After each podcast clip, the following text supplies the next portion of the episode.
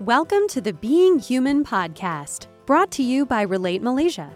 Join us in our conversations about what makes us human and why we think and behave in the ways that we do. We'll talk about mental health, emotional well being, and how we can sometimes feel on top of the world, and other times, like life calls for a large tub of ice cream and a big spoon. So come on in, relax, and let's explore this puzzle of being human together.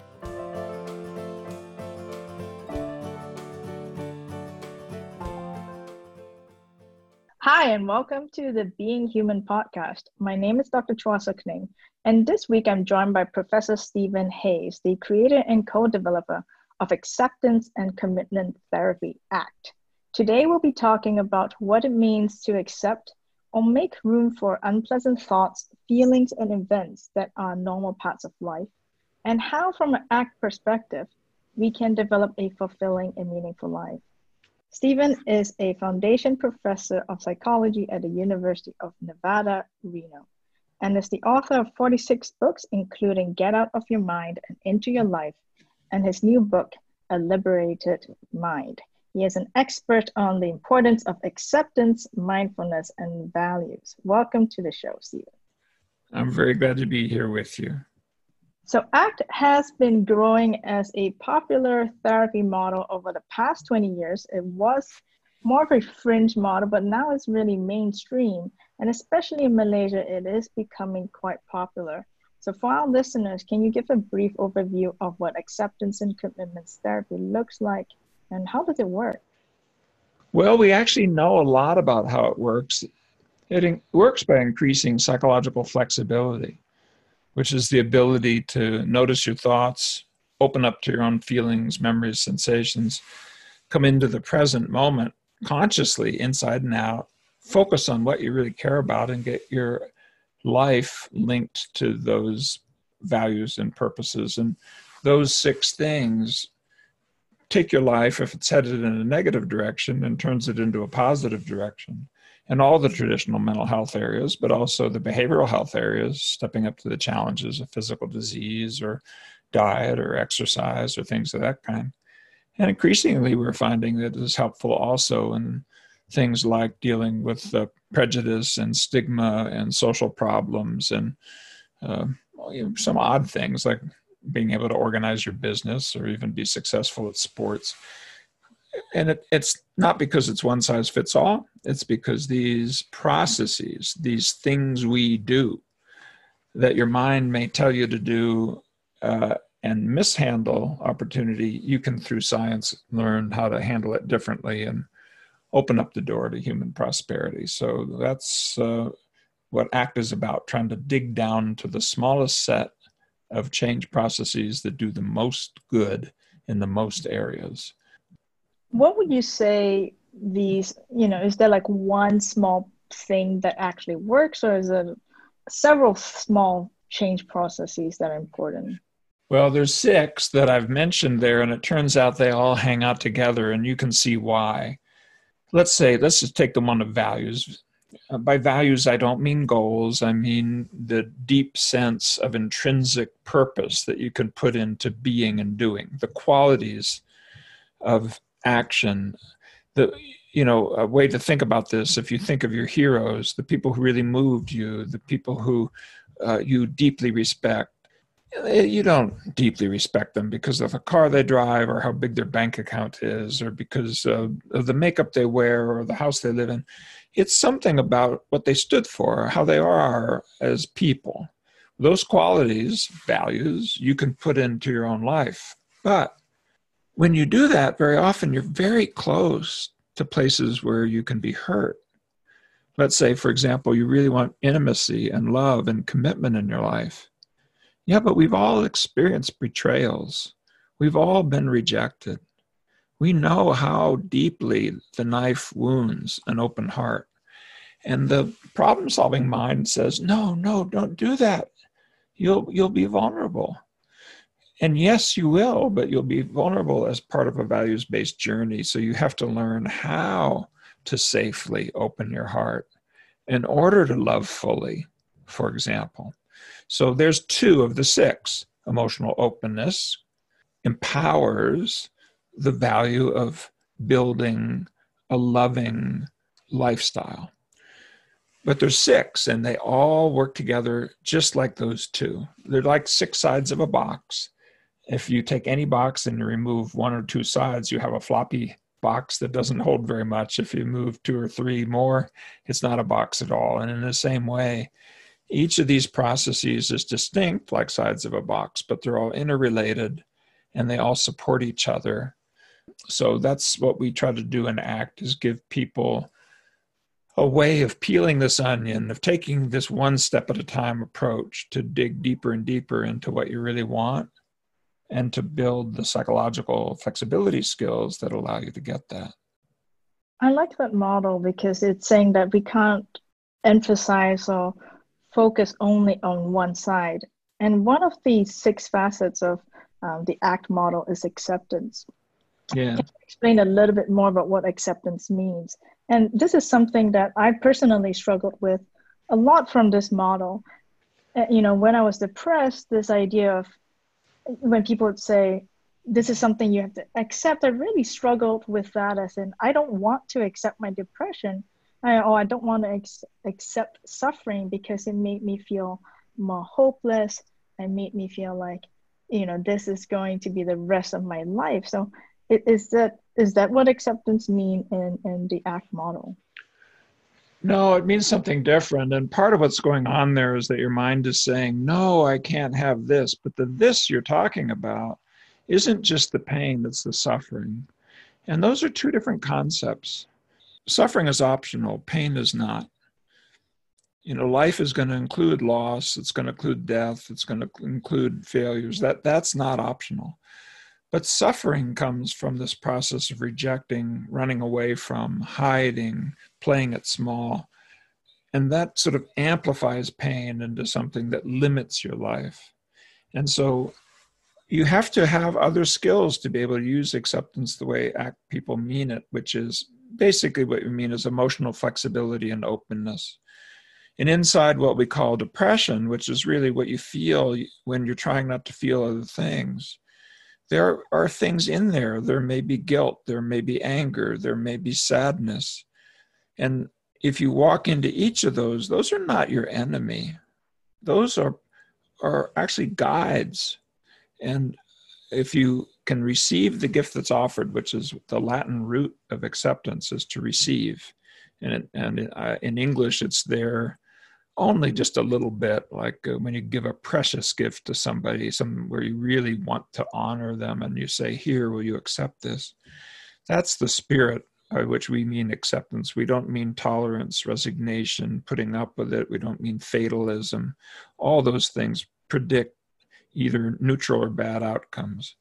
But emotional openness being willing to feel and moving from what your mind says which you, you can only live a deep and vital life when you feel good, and instead say, no, you can do it when you learn how to feel good.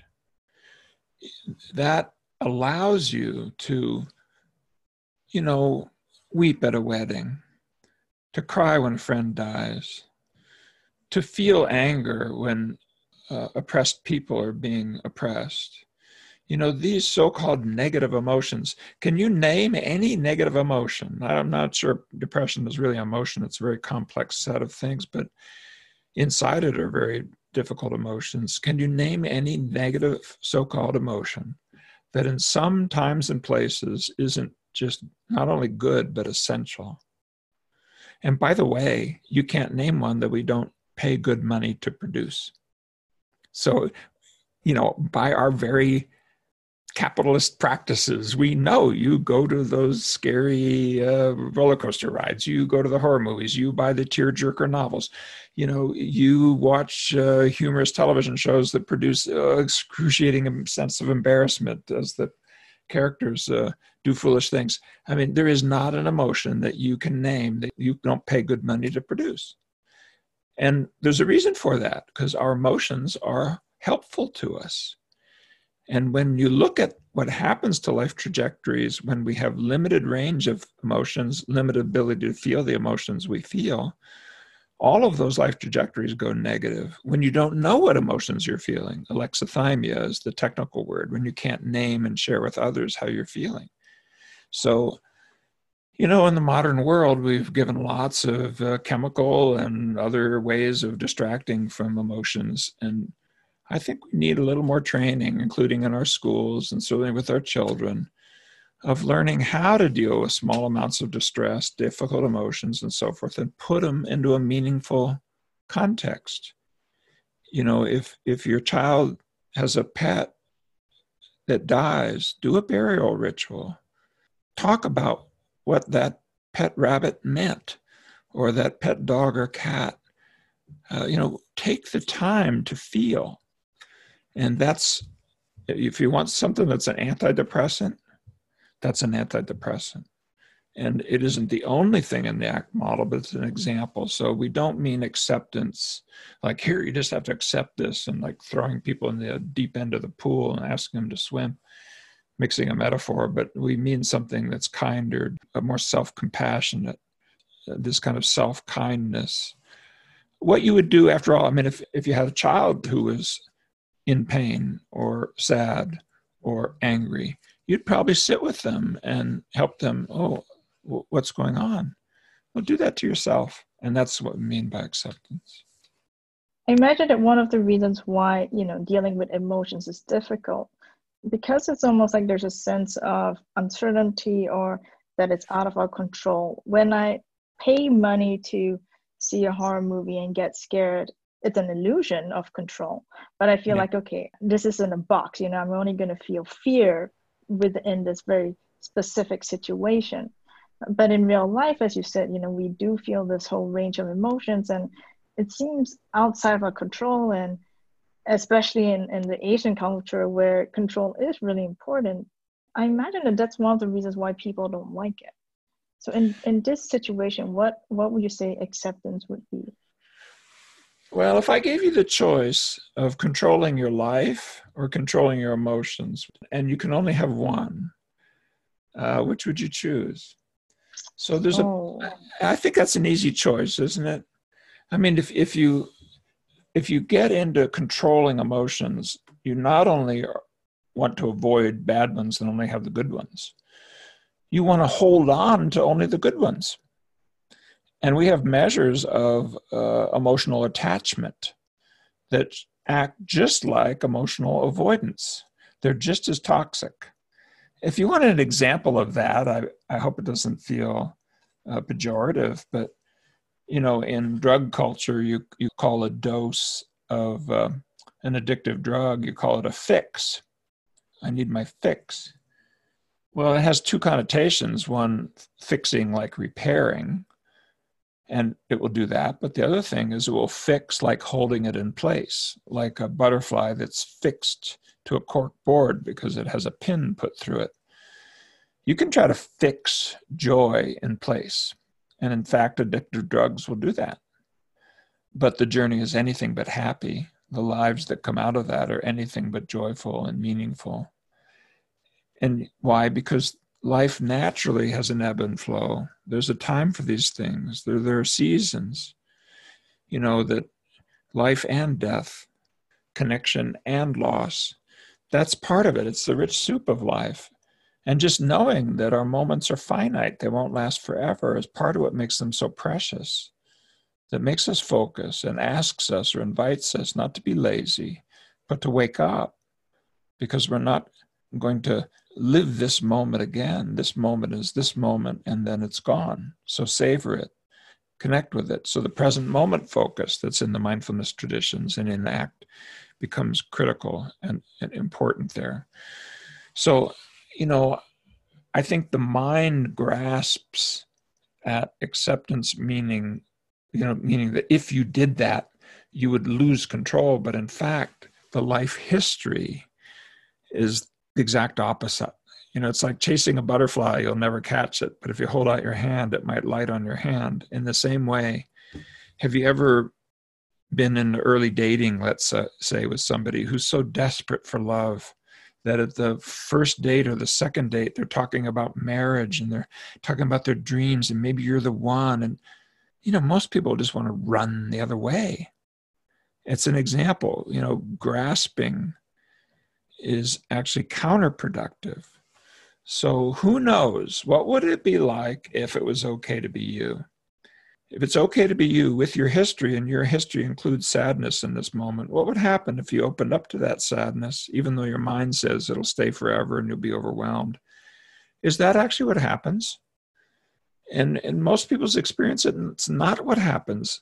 The sadness comes, you experience it, the sadness flows away, your eyes open, you see other things of importance, you move towards them, you speak, you relate, you live, you love. So, I think this vision of acceptance, meaning you're going to have to wallow in misery, is the frightening image that the mind gives us, but not the real image that our lives give us.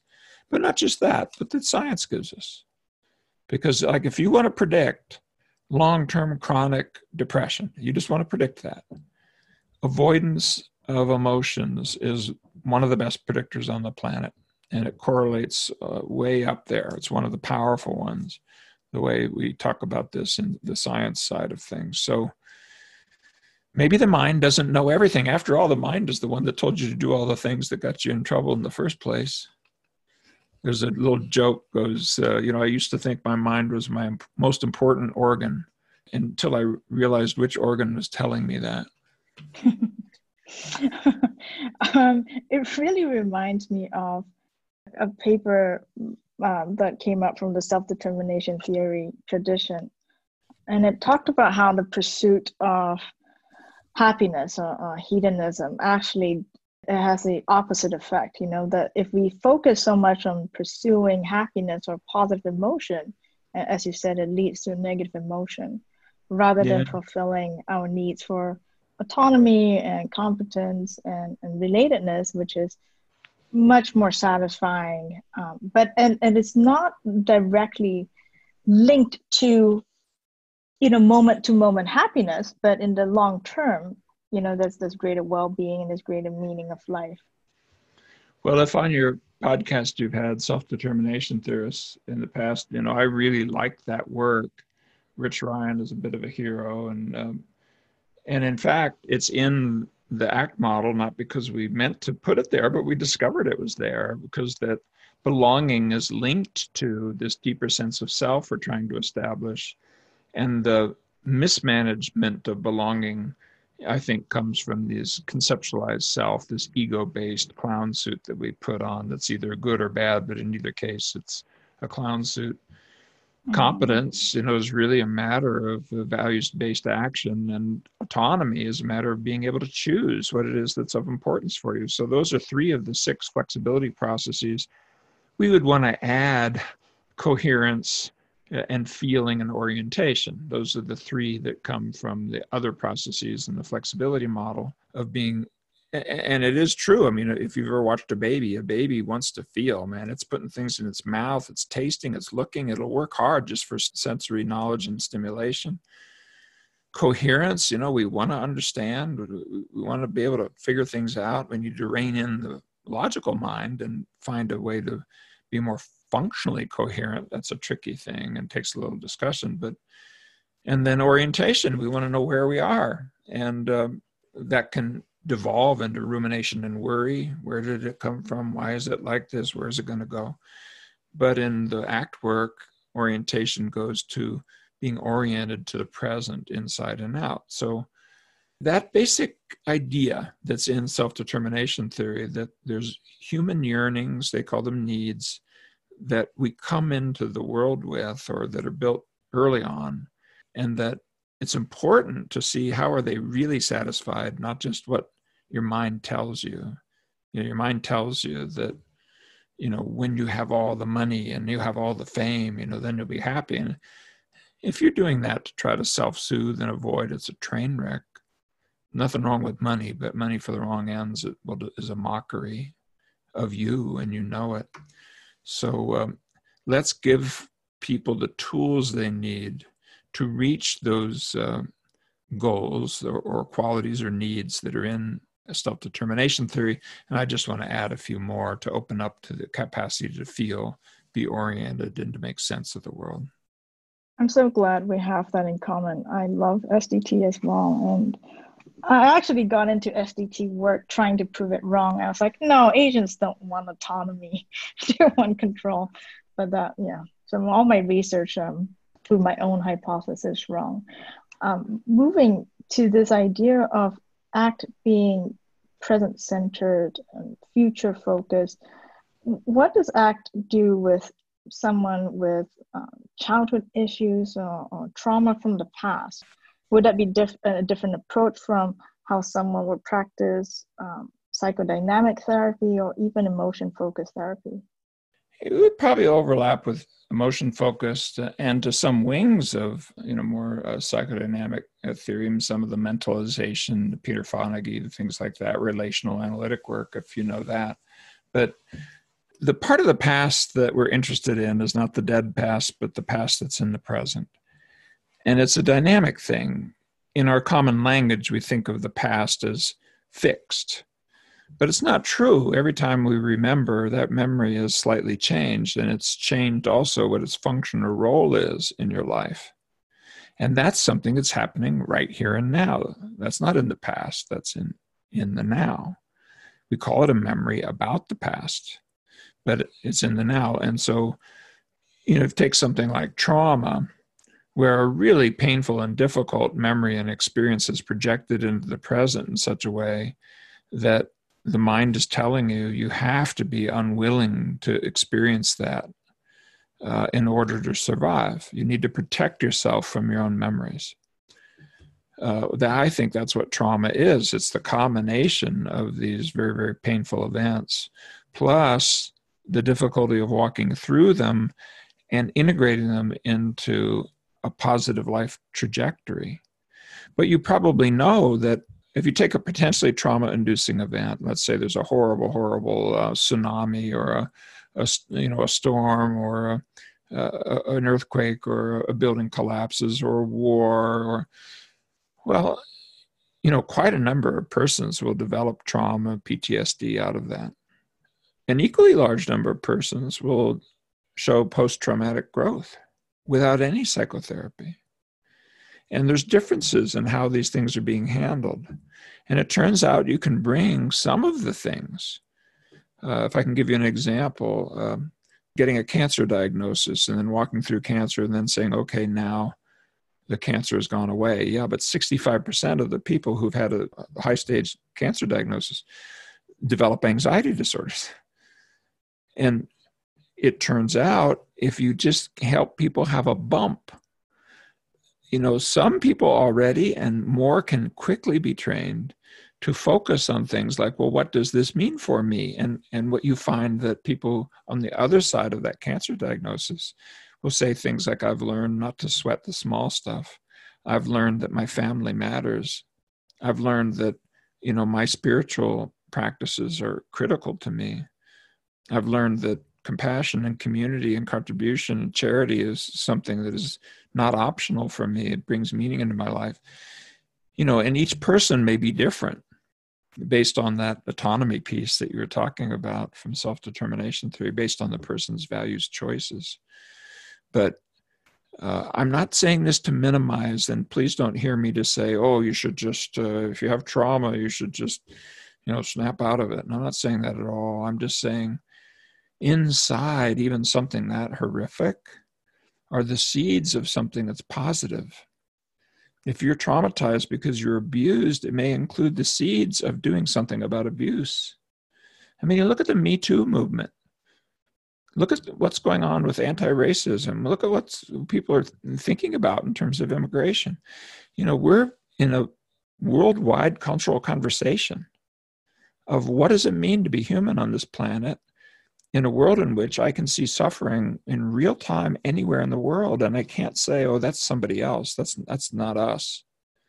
The us is all of us, and so, you know, we're exposed to these potentially trauma-inducing events, these life challenges. We need to have modern minds for that modern world that will help us channel that pain into a positive direction In the same way that in the US, there's an organization called Mothers Against Drunk Driving that has a, had a huge impact on reducing drunk driving. Who did it? The mothers who lost their children because drunk drivers killed them. Yeah. But that pain turned into something that is saving thousands of lives. This is all around us. Just look around. It's happening right now. People are transforming pain into contribution. And could we, as mental health, behavioral health people, help normal folks find the move to pivot that energy that could either crush you or empower you and leave the world a better place, in part because you know something about pain. And you know you respectfully decline the mind's invitation to wallow, to avoid, to run away, or to uh, roll into self pity. So it's not so much that we ignore the past as a whole, but there, there are certain, I guess, bits of our past which are more important to us. And it's then it's when we look at the past, it's not just focusing on the negative parts, right? It's not just looking at look at the pain and look at the suffering, but it's also looking at what could come out of that difficult experience. Yeah, and I, I think you will find the things that you deeply care about the ones that really touch your heart are linked to places where you've been wounded and where you know you could be hurt. And so our past includes hurts that will inform the path that we want to be on. And if you allow it, you know, pain can lead to purpose. Uh, I have a TEDx talk if people are interested in seeing it that walks through some of my own autobiographical work, but also a little bit about the principles of psychological flexibility and how to turn pain into purpose. But you know, we're just discovering what people have been doing from from the beginning. You think of our spiritual leaders, for example, had really painful lives and in a moment transformed that into a different direction. You know, the the Buddha, for example, Christ, for another example. I mean, if you just walk through who our spiritual heroes are. The Nelson Mandelas of the world. Our heroes right here, right now. John Lewis in the US just died, but he's a, a hero to our country for standing up for the rights of the downtrodden and was beaten almost until death by racists and never turned that into hate. He found a way to turn it into love. There's a way to take the past, bring it into the present, and transform it. Could we say then its act would be past informed, present centered, future focus? Yeah, I like it. I like it a lot. Yeah, I'll, trademark that. No, it's okay. Good. Um, Good. Yeah. Sounds catchy. Put, put, put it part of it. That's the next title. All we need is an acronym. Yeah, no, that's right. It's well, right now it's PPF. It's not. We're working it. We're working it. Okay. Um. So one of the things, yeah. Uh, let me go back to values because you were very clear to differentiate values from goals, right? Yes. And what what would you see the difference? Like, why does ACT focus on values rather than what we want to achieve, especially in this Asian society? It's all about goal setting, right? The smart yeah. goals. We got to do yeah, the smart, smart goals. goals well, we've done the research on it, and actually, it turns out goal setting alone doesn't change your behavior as much. That's one. Doesn't uplift you as much. That's an empirical fact. But the other thing is this: you know, goals are fine if they're part of a values-based journey, but if they're a substitute for thinking through values, you kind of almost fear goal accomplishment. This happens all the time. I mean, I'm an academic. I'm training doctoral level people. By the time I retire, I will have trained more than 57 people and got their PhDs under me. And, you know, I warn them be careful because when you get that certificate, you're not going to feel any smarter. You're not going to feel more confident. All you'll have is a certificate that will show that you've been educated. And what will that allow you to do? I don't know. What do you want to do with it? And you know you get post degree depression post marriage depression postpartum depression all the time because people kind of forget almost. And it's not simple it's not just that i mean put it in a simplistic form but you almost forget what the journey is about and then you reach your goal. Better to be motivated by something that will never be finished. So, values are qualities of action, qualities of being and doing that can never be achieved, but can only be instantiated, can be shown. So, you can lovingly interact with others, but that doesn't mean that you have it like a stone in a box. You can't say, okay, I've done love, now time to hurt people. You know, that doesn't make any sense. You could say, uh, I've wanted millions of dollars, now I have it, and I'm not going to work anymore for money. That would make sense. So goals have a beginning and an end, and they're concrete and can be achieved. Values are like adverbs, they're like qualities, like lovingly, genuinely, mindfully, consciously, um, planfully, artistically, to have that Lee or, or equivalent of it uh, that allows your life's moments to reveal something. Why is that important? Well, for one thing, it doesn't go away. For, it can never be satisfied. It can never be finished. When are you done loving if you've been on a loving journey? The answer is never. That's kind of cool to have something like that. You know, you know, if you're motivated by food, you stuff yourself and then you're not motivated. You're motivated by love, you have a lot of it and you still want more. So it carries us forward and orients us like a lighthouse in the distance. We never achieve it, we never have it, we never grasp it, we can never be finished or put it in a box. But along the way, we can have goals. So, for example, that degree that you got to become a psychologist might be about uh, compassionately helping people who are suffering. Well, that's awesome. How are you going to use the degree to do that? Well, that's a problem solving issue. Your mind will help with that, and, and, and your values will motivate you and carry you forward. So, empirically, what we found is if you combine goal setting and values, you get more behavioral activation. People work harder and longer, and they're happier in, with the results. If you deceive people into thinking you'll be a whole person, you'll be okay about yourself, you'll be uh, have peace of mind, or you will stop having self doubts when you accomplish this goal. It's a train wreck. You look at something like money. So many people motivated by money, and when I have it, I'll feel confident, and people will want to be with me, and I, it predicts suicide. Look at the data you know these kind of material things will abandon you when you most want them the applause the fame the beauty it'll all abandon you your values will not not define the way we're talking about so you know your mom knew something i bet you your your mama talked about your values and she knew something that maybe i'm speaking a little glibly could be dad too but you know what i'm saying our cultural traditions contain within them ways of putting our lives on a values based journey, our spiritual and wisdom traditions. And we've stripped a lot of that away in the modern world and replaced it with commercial culture uh, to our detriment. And you just have to look at our young people and you can see it because they're more than a standard deviation, more depressed, anxious, and stressed.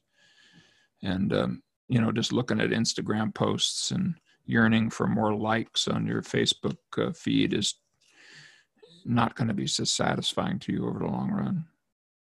It reminds me again to bring in self determination theory, the book that um, Deci Ryan wrote, the Why Are You Doing What You're Doing, you know, and just the doing itself, we can get so caught up in it. And as you said, it's sometimes we don't even know what we're trying to satisfy and what we're trying to fulfill. It's so temporal, it's so uh, fleeting.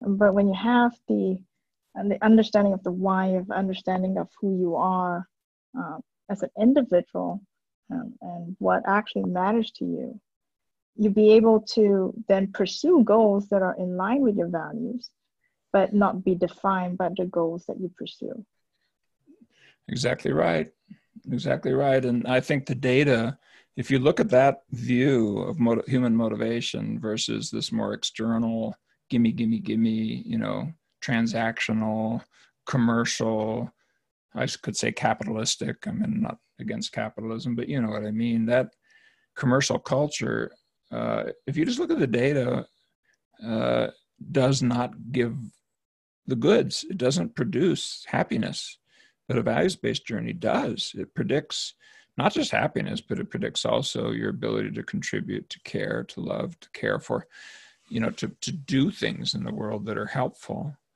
And our heroes, our cultural heroes, the Mandelas of the world and so forth, are, are heroes because of their values.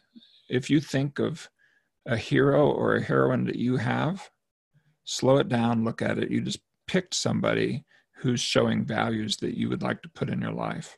Okay, great. Now that you know that, let's figure out how we can do that. You preempted my last question, which was exactly that, um, because we were talking about it is really hard for for us to proactively live our lives through one one of the ACT concepts called committed action.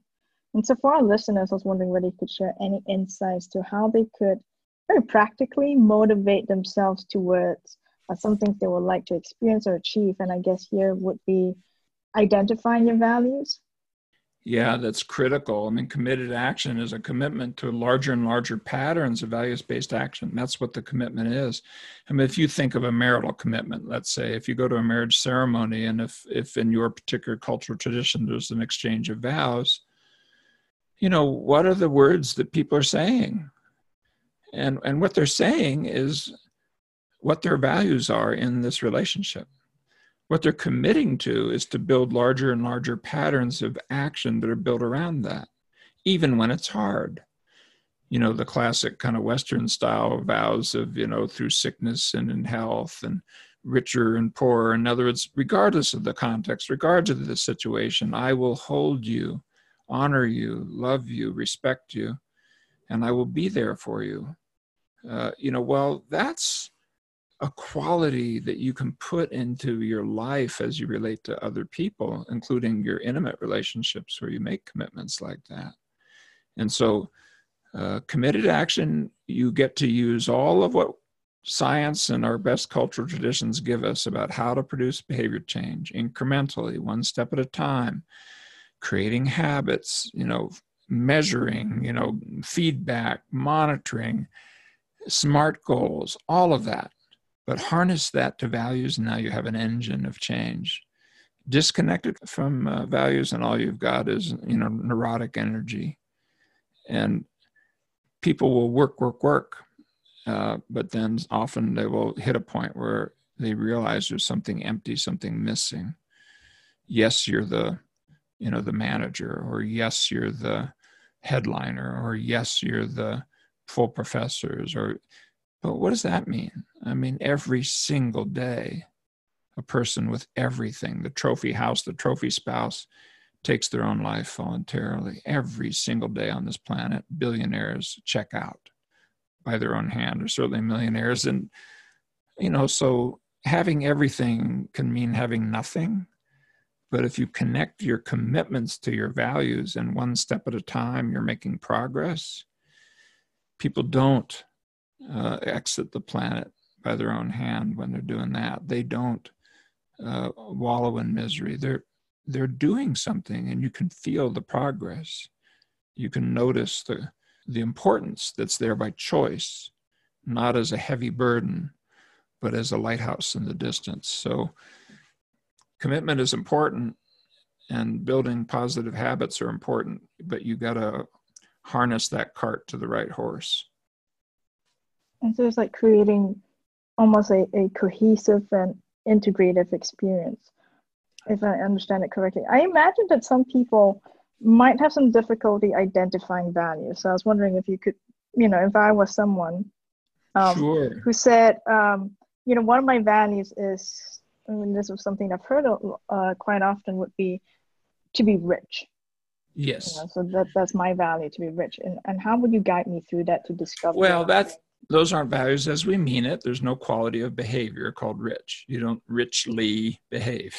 You know, mm. rich is a, a product of behavior, or it may just be given to you for no reason other than your family uh, of origin. But if you ask people, well, what will you do when you're rich? What do you hope will happen? You know, sometimes people hope hope that they'll self-soothe, they'll be respected, etc. But often there is something in there that I'll be able to help others or I'll be able to make a difference in the world. But in order to have a values conversation, you have to build the other sides of this box. You have to be able to open your heart, step back from your chattering, problem solving mind, come into the present consciously. If you can't do those things, you can't afford to care in this rich and vulnerable way that values ask you to care. So you will respectfully decline in, uh, uh, to know your values as long as you're running away from your uh, from pain or you're entangled in your self judgments or unable to be here in the present consciously. If we can get those things in place, then there's four basic ways I know of into values, four ways to know them. One is take what's most painful, flip it over, and look and see what does that suggest you care about. You know, I've never met a person who has social anxiety disorders who doesn't want to be with people in a way that's connected and loving. I just haven't met that person yet. And that's precisely why, or part of why, the social anxiety is so painful. I've not met people who are depressed who don't yearn to feel fully and without needless defense, and to be able to live and contribute in a way that's vital and connected. So that's one. Pain, flip it over, find purpose. Here's another one. What are your really sweet moments in the domain? Think of, of anything that you care about, whether it's relationships or work or family, and think of some of the sweetest moments you've ever experienced that really just touch you so deeply. Slow it down. Look at the qualities of what was in that moment, and you're going to find values in there. You'll find love in there. You'll find genuineness in there. You'll find caring. You'll find things. A third way is one I mentioned who are your heroes and guides? Who are the people you look up to? And almost always, when you, you pick somebody who would be a powerful guide for you in a domain or who you really respect and honor and revere and look up to in a domain, they have values in those domain that you want to put in your life. And the fourth one is if it was really up to you and you're writing your story and you couldn't pick the characters and you couldn't pick the challenges, but you can pick the theme. What kind of a story are you going to write in this next day, in this chapter of your, your life? And so, authorship, you know, genuinely authoring, authentically authoring your life, when you realize that you're the one who's writing the theme. You're not the one who's picking the characters and the incidents. You might get a phone call 20 minutes from now saying you had a cancer diagnosis or a friend was run over by a truck. I mean, you don't know that. But you can pick whether or not you're writing a tragedy or you're writing a hero's journey. And a hero's journey means facing the dark night of the soul, having all those thoughts that you're not up to it, why me? I, can't be the one. I mean just think about it. The lord of the rings i mean the the star wars all the big stories all you know beowulf they always have that quality. And then we find the resources within with a different sense of self. We connect with allies without who lift us up in community. We focus on what's important. We take charge against this sea of troubles and we find a way to find the golden fleece, to defeat Darth Vader, to throw the Emperor into the pit, to put the ring into the crack of doom. And then life comes back to normal. Well, the reason why we love those stories is that's our story. You're writing that story right now, in a smaller way. But you know, you don't go into podcasting saying, "Man, I'm going to be awesome. I'm going to be the best. I'm, I know how to do it without any preparation. I'm just going." to No, you have to learn. You have to prepare. You have to try. You're going to stumble. You're going to stand up. You're going to try to find your listeners. You're going to, you know, you're going to walk a journey. Yeah, and that journey will challenge you. Will stretch you. At times, it'll look like it's futile. That's the hero's journey that you're on, and we're all on that everyone listening to me right now is on that hero's journey. And so, authorship, take control of the pen and abandon control of writing the content of the sentence, but seize control of writing the theme of the chapter. And uh, those are the four ways I know sweet, sad, heroes, and authorship. Uh, but don't do it until you've done your work, because if you haven't done the work to open your heart, to step back and notice the chattering mind and find a voice within that's more peaceful, to be able to come into the present moment mindfully. If, if you haven't done that, well, you know, you may find yourself trying to do a values based journey when the values are really dictated to you by commercial television or by Instagram posts. And uh, that's a train wreck. That's just not going to sustain you th- through a hero's journey or any other kind of journey that you'd want to uh, have be your life. Thank you for that. It's I think my, my take home from this conversation is ACT is incredibly it fits with life. You know, it's almost like you you took away your your structure and, and um, your mechanistic processes and what should be, and then you just uh, looked at life, and then from there you build your model to fit our experiences rather than trying to take um, our experiences and force it uh, into little neat boxes. And so I think th- the outcome of it is an incredibly rich uh, theory that there are no shortcuts. You know, there's no, you know, as you said, there's no one thing you could just tell people, okay, do this, and you're going to find your values. It's not. It's none of that. It's, it's quite. It's really holistic, and I think it's it's very meaningful. You know, and I really enjoy listening to. Well, that's a beautiful paragraph, and I'm, I'm going to steal it.